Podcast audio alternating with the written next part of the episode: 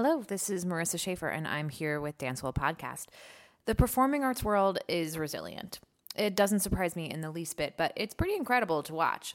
When the theaters went dark a year ago and it became clear that we would likely be sheltered in place for some time, a barrage of virtual performances popped up from pre recorded, remixed, and remastered video masterpieces to live interactive theater on Zoom uh, to outdoor stages. And then over the summer came the bubbles. And when I say bubble, I mean the latest Merriam Webster definition of a bubble, or an area within which sports teams stay isolated from the general public during a series of scheduled games so as to prevent exposure to disease. And that includes accommodation amenities and the location at which the games are held, end quote.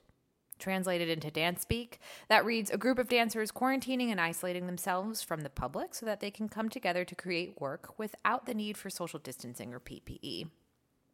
Places like Kaatsbaan in Tivoli, New York, or Matacor Depot in Accord, New York, have been home to such residencies. These bubbles allow for some sense of normalcy, and their presence has allowed for the performing arts world to keep going. Today, I bring on my Harkness Center for Dance Injuries colleagues, Allison Delicate and Will Zinzer, to talk to us about what it takes to make these bubbles happen. Allison Delicate attended Indiana University as a ballet major before transitioning to athletic training. She is certified by the Pilates Method Alliance as a Pilates instructor and by Polestar Education as a Pilates rehabilitation specialist. At the Harkness Center for Dance Injuries, Miss Delegate provides backstage athletic training services for various Broadway shows and elite companies in New York City. Will Zinzer holds a dual bachelor's degree in athletic training and health promotion from the University of Texas at Austin. He has earned his master's degree in exercise science with a concentration in strength and conditioning from the Milken Institute of Public Health at George Washington University. Mr. Zinzer has a gymnastics background, having competed in high school and college. He also studied circus, aerials, and acrobatics at Circo Arts, a division of Christchurch Polytech in New Zealand. And without further ado, here's our episode with Allison and Will. Buckle your seatbelts. On this episode, nutrition, life coach, dance and performance, psychological and development, today you are in for a treat. action. Hi, Hello, this is Ellie Kushner, and this is Marissa Schaefer From Dancewell Podcast. Dancewell Podcast.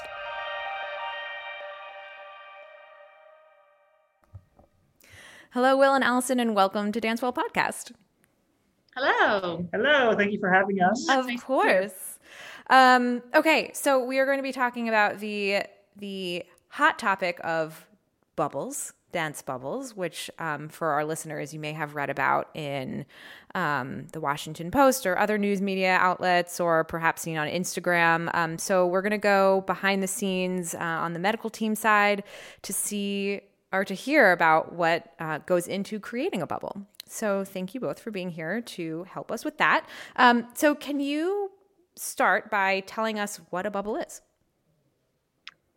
Sure. Should I take this one? Sure. Um, so we are defining a bubble as a discrete group of individuals who have quarantined for 10 to 14 days, have all tested negative for COVID within that quarantine period, uh, and are then able to safely exist um, without utilizing the social distance and masking guidelines for the general public. So we utilize these for, with the purpose of allowing, in this situation, for allowing um, arts organizations and dance companies to be able to come together and exist in a safe environment where they can um, rehearse, touch each other, um, you know, share each other's space, share each other's air, without the risk of um, or minimizing the risk of contracting COVID in the process. Sure, absolutely. So, like, once they're there, there are a lot of things that are controlled too. I'm going off Correct. script, but um, tell me about some of the things that you know you control in the environment once you are in your medical in in your bubble. Pardon me.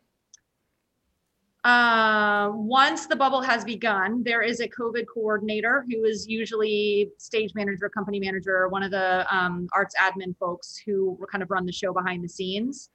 Do a daily symptom check for each of the dancers, well, anybody who enters the common area each day, um, where we take a temperature, we ask symptom questions, um, um, and then, you know, the the actual questions can kind of vary organization to organization, but the gist is uh, a cluster of symptoms that are COVID related uh, in conjunction with a fever would be an indication that uh, perhaps this person is becoming symptomatic and needs to be removed from the bubble. So the purpose of the daily symptom screen is to just do exactly that is to screen to make sure that before people enter the common area they are um, not presenting with anything that could be worrisome um, the obviously the once they're in the bubble contact with the outside world is very tightly monitored um, and eliminated as much as humanly possible um, uh, what else am i missing will um, maybe just in terms of examples of how that's monitored. So food delivery is happening Correct. so that there's not a person-to-person contact.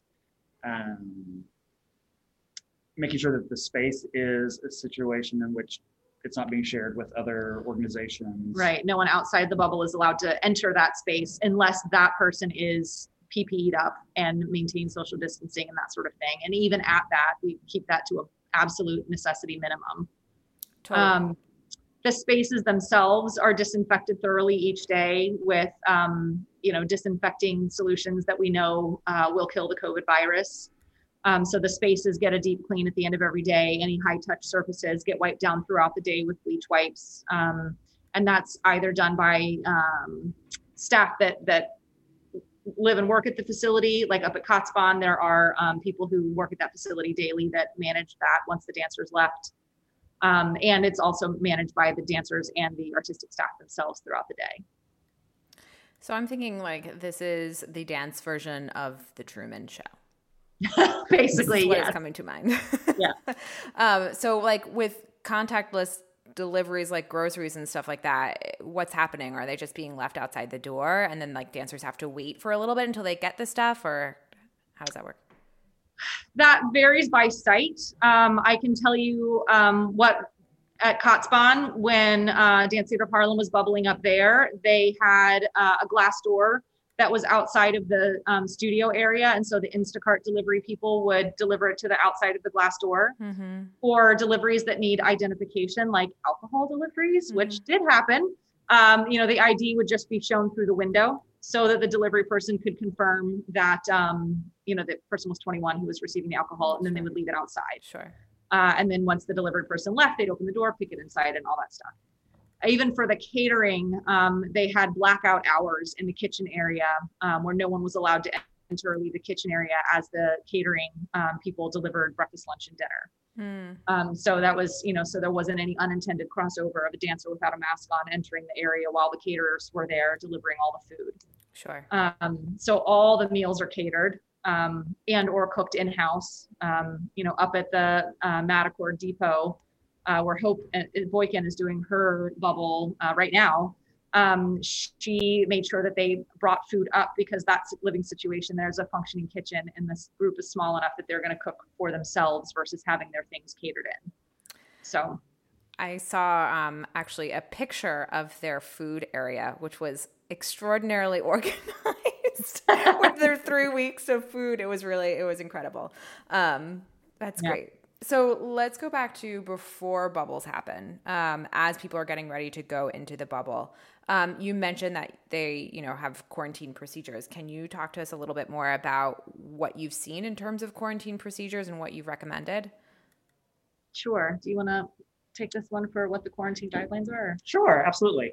Um, so, in the um, manifestation of the virus and the symptoms, what we know better now is that sometimes onset takes about five days from exposure before it's actually seen in a test.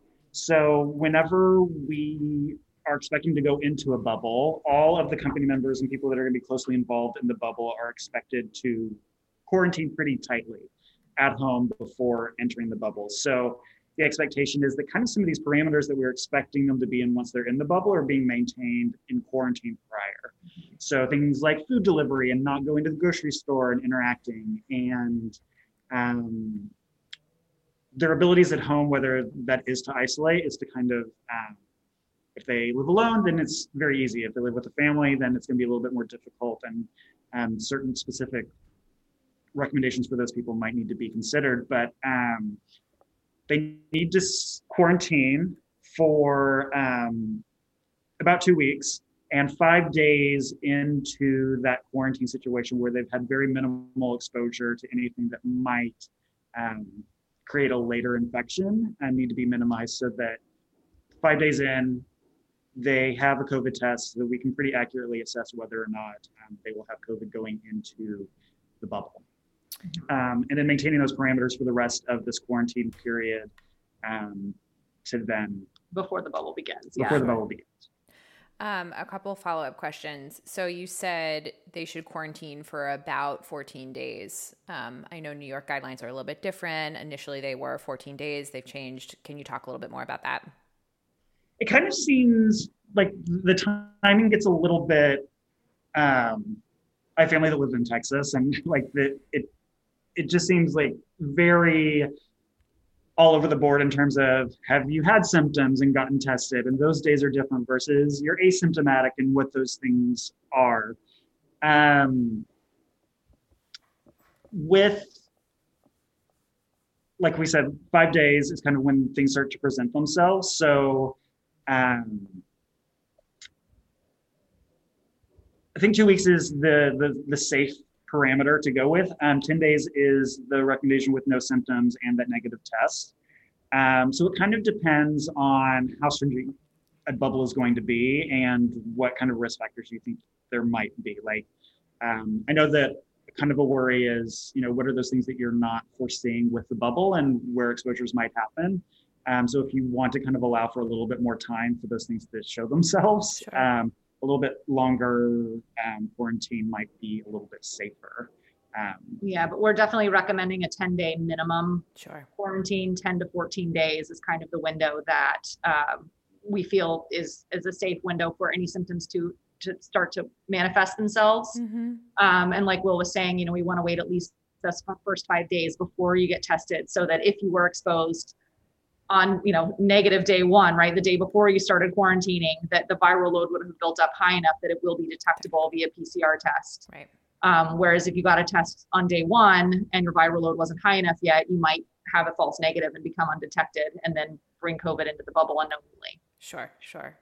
Um, and then kind of going to, into that a little bit more, like it's especially here in New York City, um, people live together. So if you are, you know, taking the two weeks to quarantine before, but you do live with people or you live with your family, right? Like how, and you don't have the option because people, I mean, especially now, don't necessarily have the finances to go somewhere else. How does that work when you live with other people? Strictly speaking, we would ask the entire household to quarantine for those two weeks. Mhm. so that there is no exposure opportunity.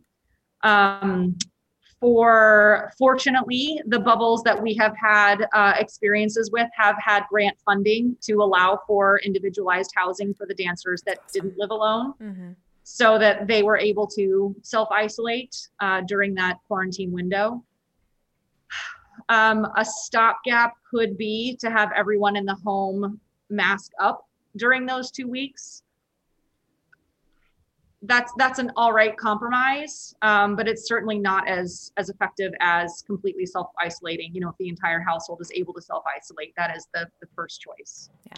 and we were kind of talking about what are, what are your resources in terms of being able to accomplish a bubble and Right. if it is something that you don't have the funds to necessarily self-isolate maybe a second test prior to going up would be a way to recheck in and see if um, just to ensure those masked yeah. indoors with people that aren't necessarily as strict has that been effective so maybe five days into the quarantine you test and then as they're transferring into the bubble test again Mm-hmm. to if those resources are available but test again to see how effective um, that i guess isolation versus quarantine was, right Right. how effective it was Right.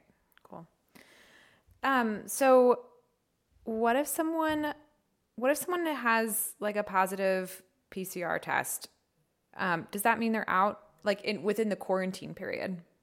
it depends on the length of the bubble Mm-hmm. um, you know covid has about a two week lifespan so once somebody has tested positive you know from day one of their um, positive test you have to kind of count out then at least 10 to 14 days uh, before they test again to see if then they're negative ideally for that person's sake they would be an asymptomatic carrier not actually get sick in that interim Um, but you know, it's uh, it wouldn't be prudent or safe to introduce that person to the bubble until that time span had passed and they had had a negative COVID test. Sure. So depending on the length of the bubble, if it's a two week bubble, then they're out.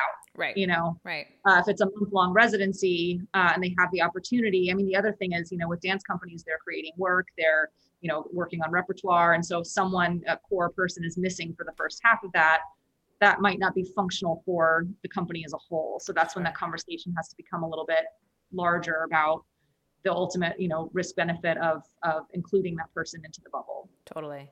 Have you all had that conver- kind of conversation before like the quarantine starts in your experience? Or is that kind of something that just like we'll have this conversation if it comes up type of deal? Um, the, both the bubbles that I have been a part of have been short enough that the conversation was basically like, if you test positive, you're out. Right. um, just because it's not there's not enough of a of a timeline of the bubble itself to matter. Mm-hmm. Um, but we did have like one of the um, company members last fall was pregnant and very much wanted to come to the bubble, but the decision was made by the company management that it was just too much of a risk. You know that it wasn't worth it for her to expose herself Sure. potentially, even with the bubble parameters, Sure. um, while she was you know carrying a child. So. Uh, and that was an individual decision made between that artist and the company. But um, you know, the art, those are like kind of the individual situations you need to, you can address as they arise. Right. That makes sense. And while this isn't necessarily bubble related, I think having the conversation prior about the importance of the effects that a positive test can have on everyone else. I know that some of our offsite contracts with um, different schools, placing that importance on a negative test and being able to have time in a studio and be able to interact with your company members and kind of get back to performing and creating, it's a huge motivator. So to kind of ignore that fact, I think um, lessens the importance of it. And if everyone involved kind of knows how their actions will affect each other, it kind of makes it a little bit easier to just hunker down for two weeks and um, maybe limit what you would have been doing before so that you really do get this experience and you are able to um, get back in the studio and dance with your fellow company members. Yeah. Which is huge. Well, and even add. dovetailing off of that, being able to create an, an, a culture and an environment at the bubble that there you are comfortable being transparent if you start to experience a symptom. You know, if you wake up and you're feverish, don't try to take two Tylenol before you go get your temperature taken so that you can go in that day. You know, understanding like you, it's like, you know, hiding an injury, except, you know, your injury could effectively shut the entire bubble down and get your colleagues sick. Right. So, you know, being able to have that environment where transparency and um, uh, um, Accountability. Accountability, Accountability. yeah, are very, thank you, Will, Yes. are uh, are highlighted as things that are, um, you know, good for the community and things that are important to be cognizant of. Yeah. You know, because certainly that one, again, one person who wakes up with a fever and a sore throat and a headache, you know, that is a cluster of symptoms that would qual- disqualify them from being able to participate in the bubble. And you know, dancers are notorious for hiding that stuff because they want to just dance. Right. So, but having that, you know, kind of inherent understanding that it's not just you that you're affecting, but everybody who's there um, makes a big difference. Certainly. And I think, you know, Will, going back to like the, the school conversation and basically to highlight what both of you said, like I've also been in those conversations like on Zoom where all the students have their own little tiles and, you know, the the medical task force individuals are are reiterating that like we're all in this together and everyone's actions like influence how everyone else can experience this. Um, and it's ju- it's really interesting to watch people right understand that to be like we literally had someone say like hold on a second. So if this girl has covid then i can't dance? And you know and it it, it add i think it um, gave some positive peer pressure to, to act responsibly. Right. And, and anecdotally, um, kind of seeing with university programs that aren't dance related Mhm. over the past year and seeing how the COVID transmission has been so great amongst um, our college students.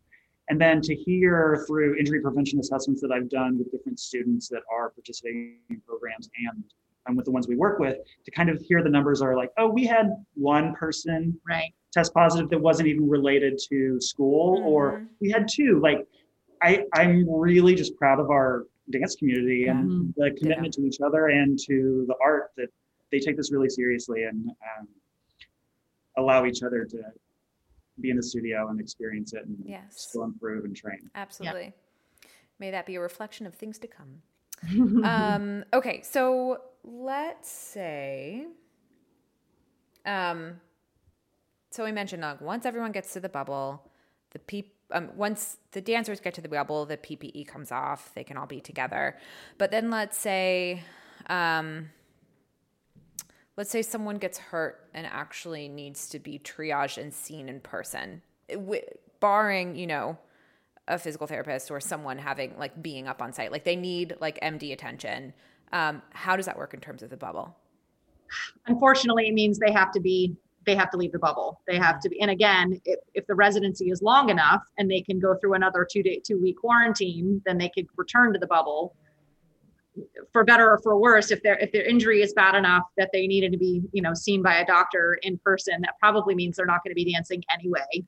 Um, so you know it's a little bit no harm no foul that they're leaving the bubble but um, yeah i mean once they once they leave that once they leave the bubble they are contaminated quote unquote you know Right. um, they, they have lost their quarantine status um, and they would have to re-quarantine and get retested um, negatively before they could come back into the bubble right um and i know just like again anecdotally for the sake of our listeners like i know that the bubbles that we're working on together right now have a little bit of like virtual pt and virtual um, md consult if need be um, and then we're, we're also quarantining and going up um, and wearing ppe and being distanced and all that stuff so there, there's that um, but but this kind of brings in another um kind of subtopic that I wonder if you both can comment on. Like obviously we know that and Will you spoke about this on an earlier podcast, right? Like obviously we know that the dance world is suffering right now and the opportunities for dancing um, are limited. And so therefore a lot of our dancers that we're seeing are deconditioned and going into a residency means having a lot of dancing. And so therefore if you're going in deconditioned and you're then you're going to dance a lot and your load increases steeply you're at an increased risk for injury. So like have you all had conversations um, in the bubbles that you've worked in um, regarding how to ramp up training before going in and what does that look like Yeah, absolutely. So um, we worked with Dance Theater of Harlem prior to their Kaatsbaan um, residency bubble. And we had virtual injury prevention assessments essentially with each member of the company to kind of talk about their concerns and where they felt strong, where they felt weak, and kind of giving them the evidence based research around how they can use this time prior to going into that bubble to improve. mm-hmm. Um, so whether that's cardiovascular fitness, um, strength, power, all of those types of things, um, definitely I think need to be addressed prior to the demands being asked of them. And um, to go into that situation unprepared and then being expected to perform, whether it's creation or are you doing this bubble for um, filming Mhm. and promotional materials and different things for seasons to come. Um, you need to be prepared for that and to um, just be excited about the opportunity and going in um, is kind of a recipe for disaster. Uh, you need to be prepared because Yeah. your body hasn't been asked to do that for so long. So Well, and as the person who was up there treating them, I can say I was very pleasantly surprised at how well these dancers prepared beforehand, how well, how seriously they were taking their self care and their injury management while they were there.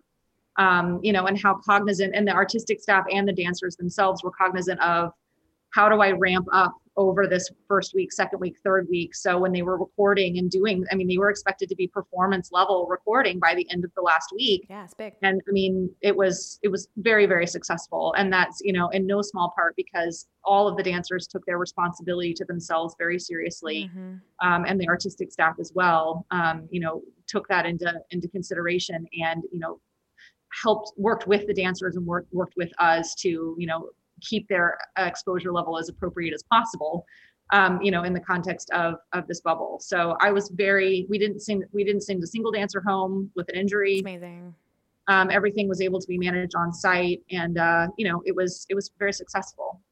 That's awesome. So it can be done. It can be done. yes, it's been done many times and a very it's amazing. I'm like I'm like kind of getting like little goosebumps listening because I'm going up tomorrow to the the Boykin bubble yay Harkness and Boykin Bubble. Um, and I'm just I'm just so excited to see see these people like dancing, right? And um, and kind of feel like we can we can do this for our community. We can create some kind of semblance of normalcy. And um, anyway, I'm just really excited. So speaking of which, um, can you all talk about? Um, I think you alluded to this before, but obviously the dancers who've quarantined and gone up, and the artistic staff, et cetera, um, are one part of the the bubble, right? But then we also have people like PTs, like I think, you know, in our instance, we have some lighting designers and other mm-hmm. stuff coming up, filming crew. Um, so, how are their protocols different and what's their interaction like with the bubble dancers? So for anyone who is not in residence in the bubble, mm-hmm. um, we are asking them to uh, quarantine as much as they possibly can in that 10 to 14 days before they go up. They are also required to have a negative COVID test. Um, the difference is because they are not living, working, breathing in that same space for an extended period of time. If they're staying offsite at a hotel, um, and so they're coming in and out of the bubble while they are there, they need to continue to PPE and socially distance and all of those things um, so that they're not inadvertently bringing in contamination into the pristine uh, bubble environment. Um, so, for example, when um, we were up there treating it at DTH at Kaatsbaan, or when you're with Hope um, tomorrow, yay! yay. Um, you know, you will wear the um, appropriate PPE like we would at the NYU, you know, at Harkness um, PT facility where we have face shields, we have masks. You know, we're wiping the tables down between every patient trying to stay as distant as possible, except when we need to be closer for um, treatment. Like in my area, and I don't know what your treatment situation is going to be like if we can open windows and get some cross breeze so that we're getting air circulation into this space, you know, taking all the precautions we can um, to keep everybody safe. The dancers need to be masked when they come in for treatment. Um, so anytime that you're interacting with someone who's not a permanent part of the bubble, we have to revert back to all of our PPE guidelines. Mm-hmm. Awesome. Cool.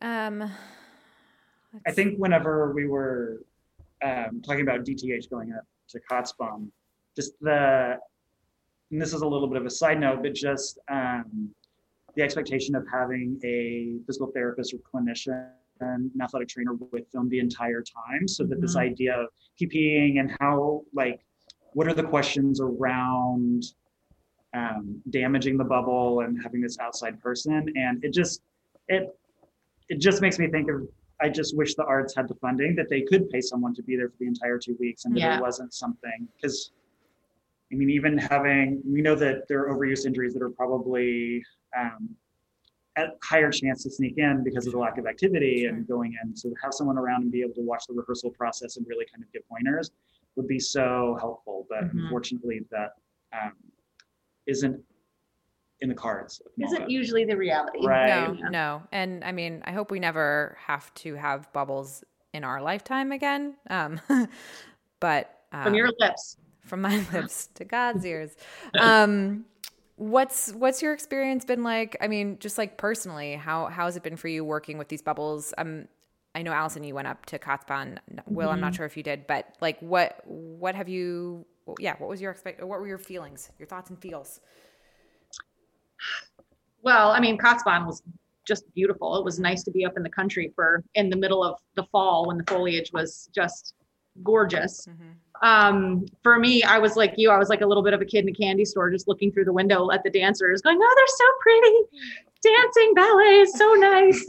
um, so I had forgotten what an inner bunhead I am, you know, because it had been so long since I had actually seen these guys doing their thing, you know. Mm-hmm. Um, and it was just really nice to to see them again. You know, I've been working with DTH for like 15 years, so um, I've known some of these dancers for a very, very long time. So it was really nice just to see them again and get to interact in some sort of normal way, you know. Mm-hmm. Um, uh, I definitely felt I mean, I knew that I had been, I had taken my self isolation and my um, quarantining very seriously before I went up there. So I had very minimal concerns about that I was going to contaminate the bubble, that I was going to bring something in that would have destroyed this entire thing that they created. Um, but that certainly was a lingering concern, being someone who, you know, I, I wasn't fully in the quarantine. I had to come to work, you know, in the week leading up before I left. Um, it, you know, that's all I did. I went to work and went home, but I still had that you know those relative exposures um, but i think it's also i mean as evidenced by you know we've been seeing patients in person at harkness since last june and ppe works mm-hmm. you know and if you follow the guidelines it, it's effective to combat the spread of this disease so um, i just had confidence in that going up there um, being able to provide medical care but do it safely awesome um, I haven't participated in a bubble. I wasn't fortunate enough to go up to Kaatsbaan with DTH, but um, just recently I've been doing some on-site treatments with Mark Morris Dance Group. Mm-hmm. And even though that's not technically a bubble, what I've seen with them and their precautions um, is really encouraging to kind mm-hmm. of see a model of how they you can appropriately allow people into a space and limit exposure and things. So I, I have to do a daily screening before I go in. Mm-hmm. Um, the way that their building is set up, I have to buzz to get in. They clear me. I go in. They have a computer set up that scans my temperature. I never really have to interact with anybody until I go up to the treatment space and I'm in PPE while I'm treating. And they are conducting rehearsals and creation via Zoom with limited people that might already live together or close relations. So they've almost created their own bubble mm-hmm. in the city. I mean, obviously, like you're still on public transit and things, so the strictness of that isn't there. But um, to see how we can get creative um, mm-hmm. with bubbles is um, really encouraging and promising. Yeah. Absolutely. I mean, I think I echo all those sentiments with my experience at Ailey. Um, mm-hmm. And I mm-hmm. remember, like, we also have the temperature screen. They hired like security people at the front to make sure we're scanning our health checks in the morning. And there's even like a little um, piece of paper that you have to pull out and like press the button for the elevator. So it's like, it's really, um, I mean, it's really expertly done. And I think the first day that I was back treating in person in the fall, um, I remember going up to the company manager and I mean, and saying to him, like, I'm pretty sure that I'm in heaven right now, right? And it obviously helps that there are floor to ceiling windows, but like, you know, being being back in person was extraordinarily um I don't know, just wonderful, you know. Yeah. So I'm I'm excited to get back there and also, you know, testament to their amazing job. They've been fine, you know, to this point. Mm-hmm. Um so anyway, this this conversation kind of like in summary gives me makes me very proud of our profession, like dance medicine, um, mm-hmm. and the, proud of the dance community. Um, and also, I never, I hope we never have to do bubbles again. Yeah. it's a skill I wish we didn't have to have. Yeah, yeah. But certainly, certainly has been an interesting journey, kind of figuring all of this out. You know. Yeah, absolutely. Um, is there anything else that you two want to add to this conversation? Anything I missed? That you've noticed?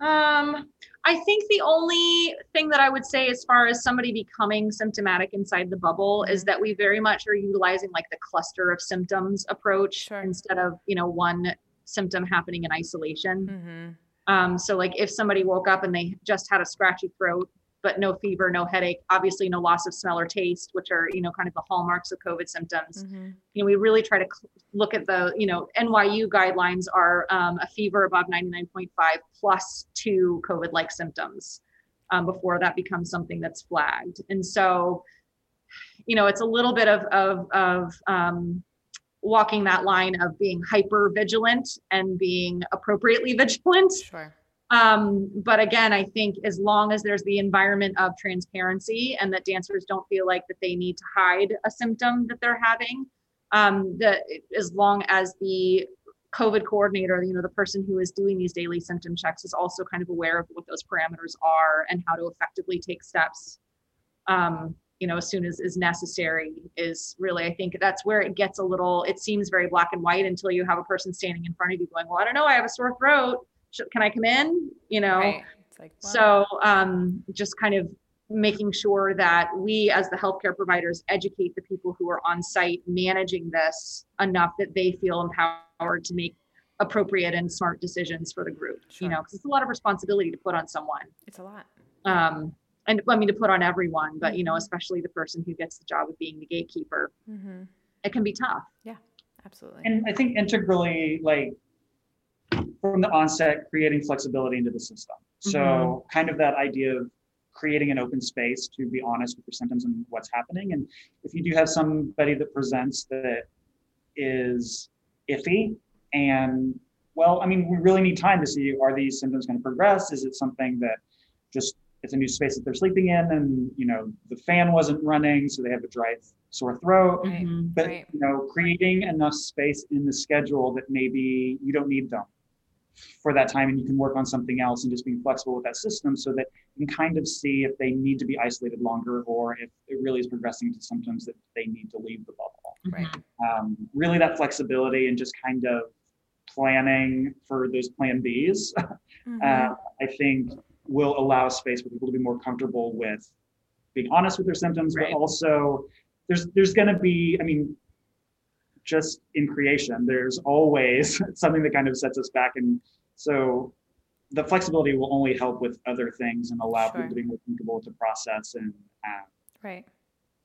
be able to switch it up a little bit. Yeah. Yeah. Culture of the space. Very important. Mhm. Um, thank you both. I really appreciate your expertise. This was lovely. It's always great to see you. Yeah, You too. All right. Take care, both of you. Great. Thank you. You're welcome. Bye. On behalf of Ellie and myself, I, Marissa Schaefer, want to say thank you to all of our listeners for joining us on this episode of Dancewell Podcast. Our intro soundscape was composed by the dynamic duo Brendan Barry and Dylan Ezzy, and dancer designer Katie Dean crafted our visual image. To those of you who have made this season possible by contributing to Dancewell, we are infinitely grateful. We wouldn't be where we are without you. Your donations help us to pay for SoundCloud membership, website fees and upgrades, and our recording technology. If you too would like to make a contribution to Dancewell, please follow the link in the description of this podcast to visit our GoFundMe page. We thank you in advance for your support. And lastly, if you like what you hear, we invite you to go to iTunes, Stitcher, or SoundCloud and search Dancewell Podcast to subscribe. You can also view all of our episodes and learn more about this podcast by visiting our website at www.dancewellpodcast.com. If you have questions or want to get in touch, email us at dancewellpodcast at gmail.com. Bye.